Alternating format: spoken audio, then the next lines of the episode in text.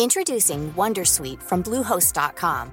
Website creation is hard, but now with Bluehost, you can answer a few simple questions about your business and get a unique WordPress website or store right away.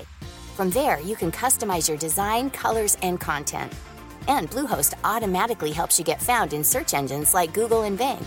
From step-by-step guidance to suggested plugins, Bluehost makes WordPress wonderful for everyone. Go to bluehost.com/wondersuite.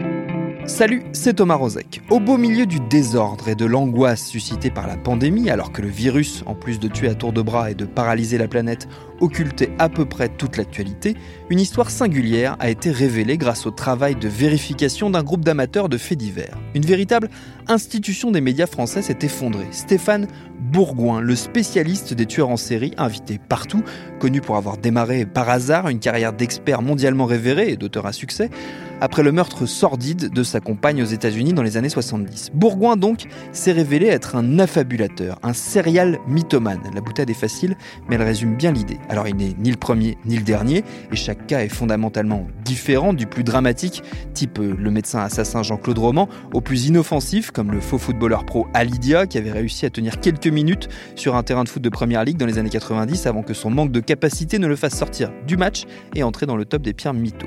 Cette figure récurrente du menteur patenté, elle nous a donné envie de nous interroger. Pourquoi est-ce qu'on ment? Quel rôle a le mensonge et surtout quelle place dans des sociétés où on a fini par accepter qu'il faisait par exemple partie du jeu politique et donc de l'expression publique Ce sera notre épisode du jour. Bienvenue dans Programme B.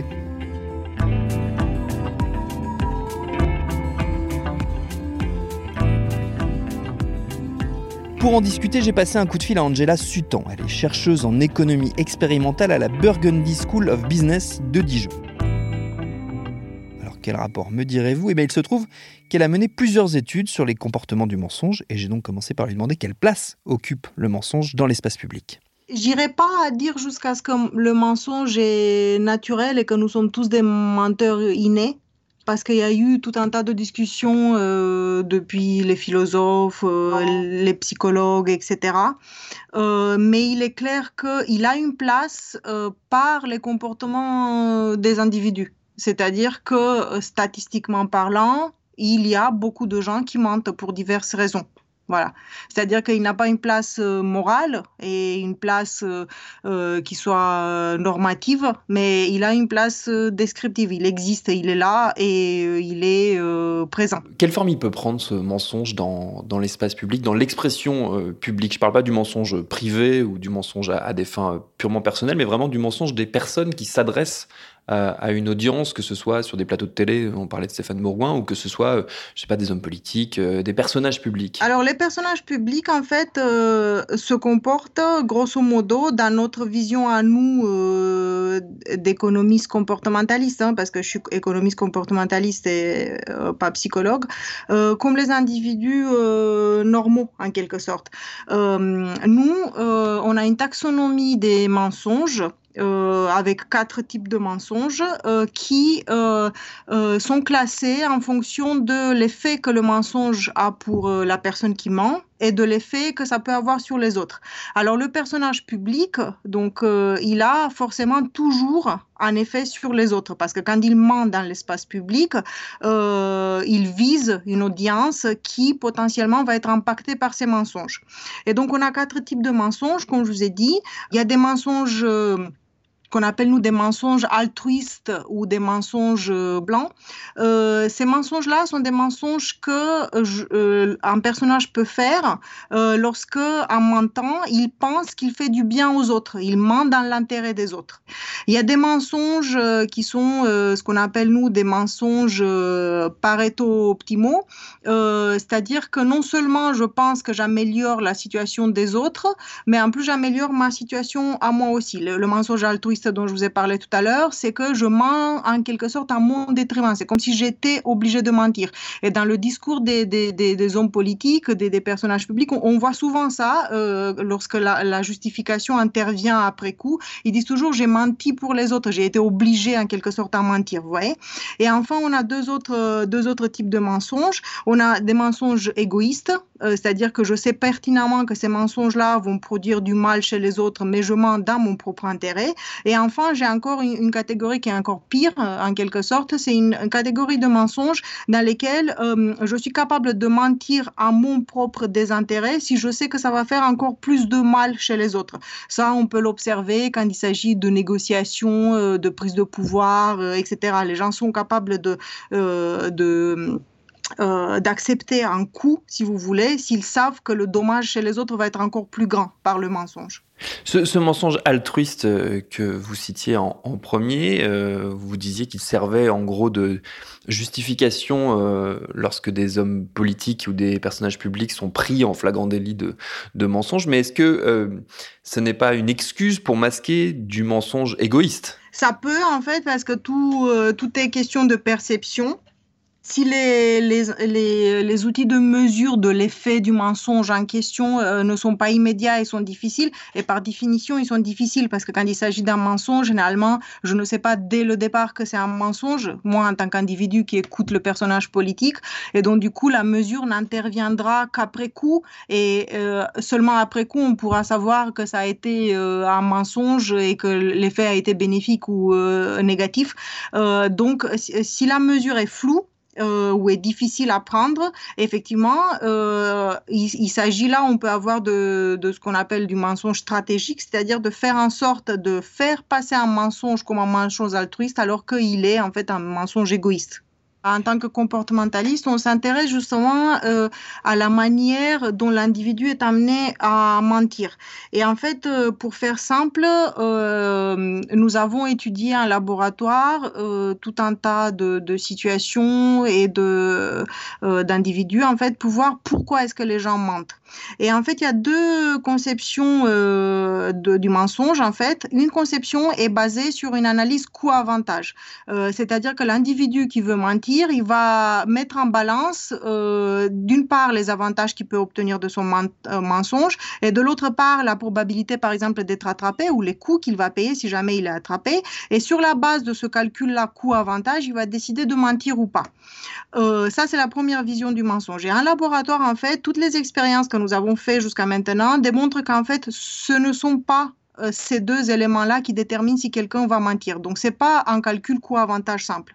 Mais par contre, ce que nous avons démontré en, économie comportementale et des chercheurs euh, ont, montré euh, partout dans le monde, c'est qu'en fait, il y a une autre conception du mensonge qui est liée aux circonstances auxquelles nous faisons face et qui nous tentent en quelque chose, en, quelque sorte.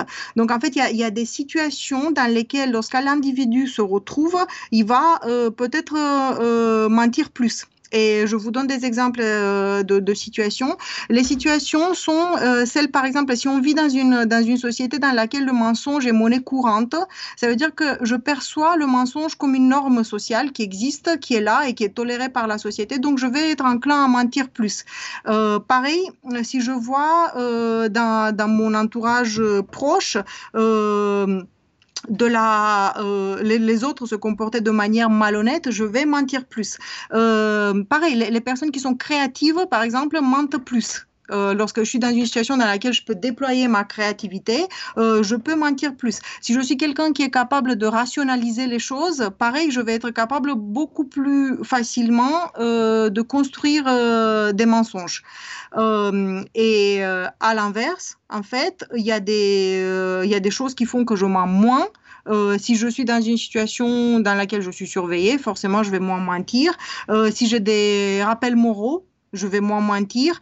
ou si je m'engage à moins mentir. Et enfin, par-dessus tout, il y a une question de ce qu'on appelle, nous, le framing.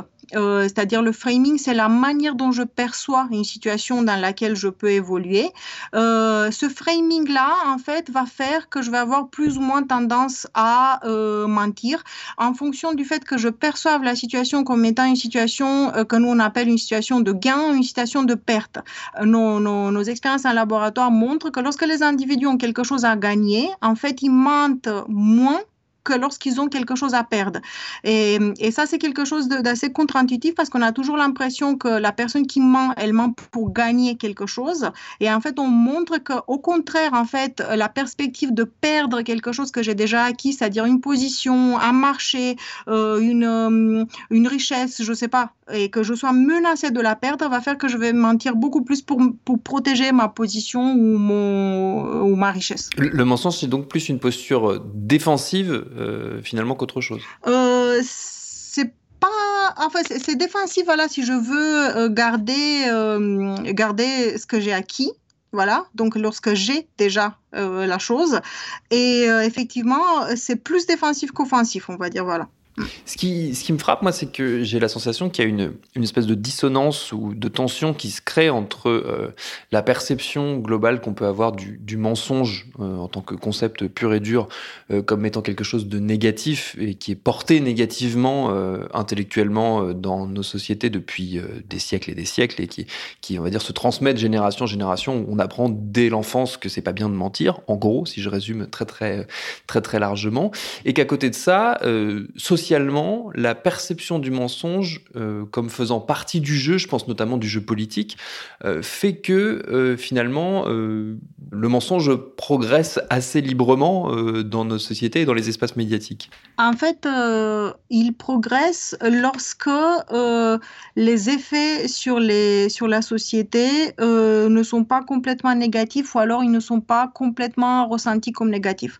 Alors je ne parle pas de la dimension morale, d'accord, il n'est pas bien de mentir, d'accord? Mais euh, revenons à mon exemple de, de, mensonge altruiste. Euh, imaginez la situation vraiment très bête et très simple dans laquelle euh, vous avez un ami qui vient d'avoir un nouveau-né. et ça, c'est un exemple assez rigolo que beaucoup d'économistes donnent. il est de coutume d'aller le visiter quand on peut imaginez que vous trouvez cet enfant très, très moche. vous n'allez pas le dire à votre, à votre ami, mm. d'accord? Il, est, il est d'usage là d'employer ce qu'on appelle le mensonge blanc. Euh, en anglais, ça se dit white lie. Euh, en fait, et je vais dire, oh, quel, quel, beau bébé, en fait. Euh, et vous voyez, donc ça, c'est ça, c'est un mensonge. Non seulement personne ne va me reprocher de l'avoir dit, mais en plus, ça va faire du bien à, à l'ami en question. Euh, je ne peux pas me permettre de lui dire oh là là, ton bébé, il est très moche, etc.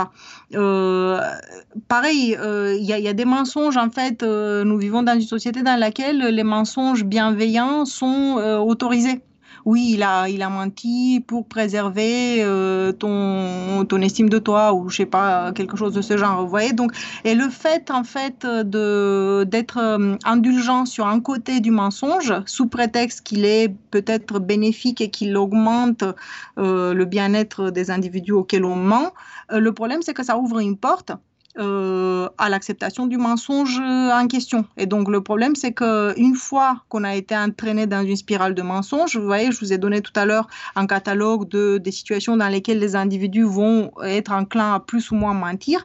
Euh, lorsqu'on a ouvert une petite porte, euh, le problème, c'est que si j'observe des mensonges, quel que soit le type de mensonge que, que j'observe, dans mon cerveau, il va être difficile de faire la distinction entre le fait que ça, ça a été un mensonge altruiste, un mensonge égoïste, mais ça va juste ouvrir la porte au fait que le mensonge soit possible.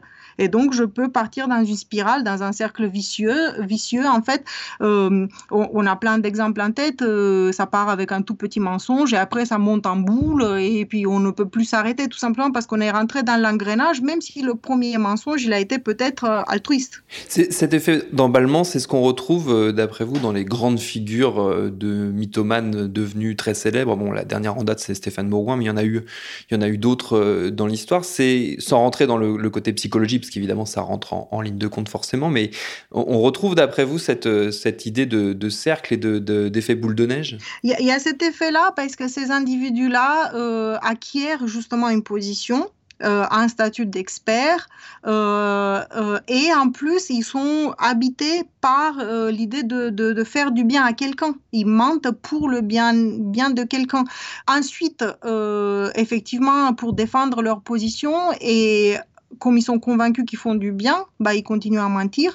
ce qui est par contre plus intéressant que le cas des individus mêmes, c'est le cas de l'audience, parce qu'en fait, il faut pas se voiler les yeux. Si ces individus-là euh, sont capables de monter des montagnes de mensonges et de se construire des réputations, etc., c'est parce que l'audience leur a permis euh, donc finalement, en fait, euh, quelque part, l'individu, il ne fait que un, pur instinct de survie, d'accord? Donc, il, euh, sous l'effet de la, euh, de la peur de perdre quelque chose, ben, il continue à alimenter son mensonge parce qu'il est rentré dans un, dans un personnage. Et comme j'ai dit, voilà, la créativité, si le personnage, voilà, si ce personnage-là, en plus, est créatif, la créativité va t'aider à développer des nouvelles euh, facettes du mensonge, l'habilité de rationaliser, la capacité à rationaliser les choses va encore t'aider, etc.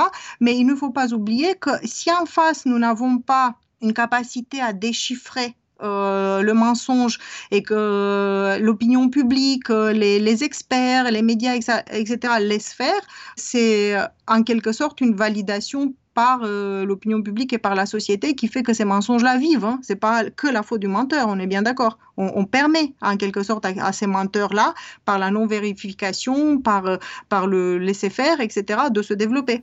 Ce qui est paradoxal, et vous mentionniez tout à l'heure le cas de d'individus qui, se sentant euh, surveillés, euh, mentent moins. Ce qui est paradoxal, donc, on le disait, c'est que le mensonge a tendance à, progresser et à vivre assez librement euh, aujourd'hui, alors que les outils de contrôle sociaux et les outils de vérification sont démultipliés.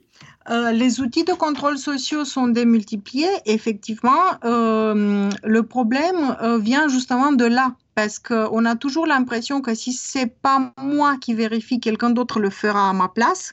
Trop de contrôle, tu le contrôles en quelque sorte.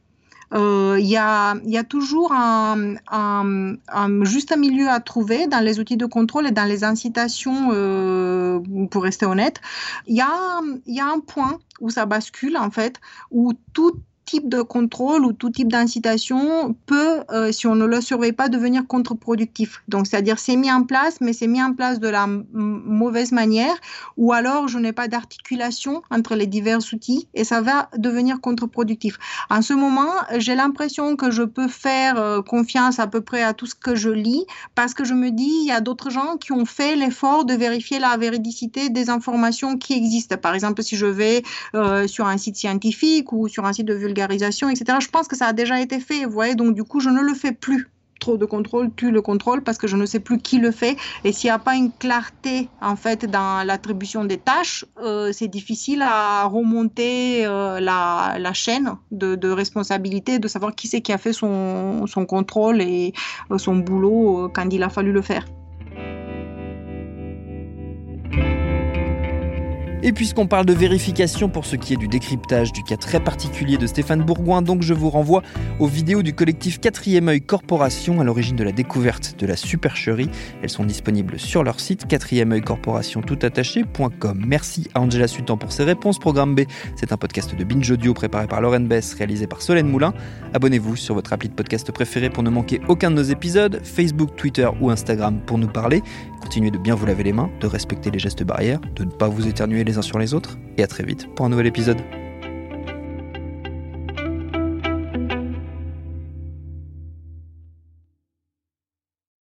Salut, je m'appelle Camille Test, je suis journaliste et prof de yoga et j'anime Encore Heureux, un podcast sur la santé mentale. Deux fois par mois, on se pose des questions très simples, du genre comment on fait pour avoir un rapport apaisé à la nourriture, peut-on vraiment travailler et être heureux, ou encore pourquoi se réconcilier avec le sport. Avec mon équipe d'expertes et d'experts, on repose les bases, on décrypte les problèmes, on les replace dans un contexte global et surtout, on trouve des solutions. Car même si le monde va mal, on a le droit de vouloir être encore heureux. Encore heureux, c'est un podcast de Binge Audio, déjà disponible sur votre appli de podcast habituel.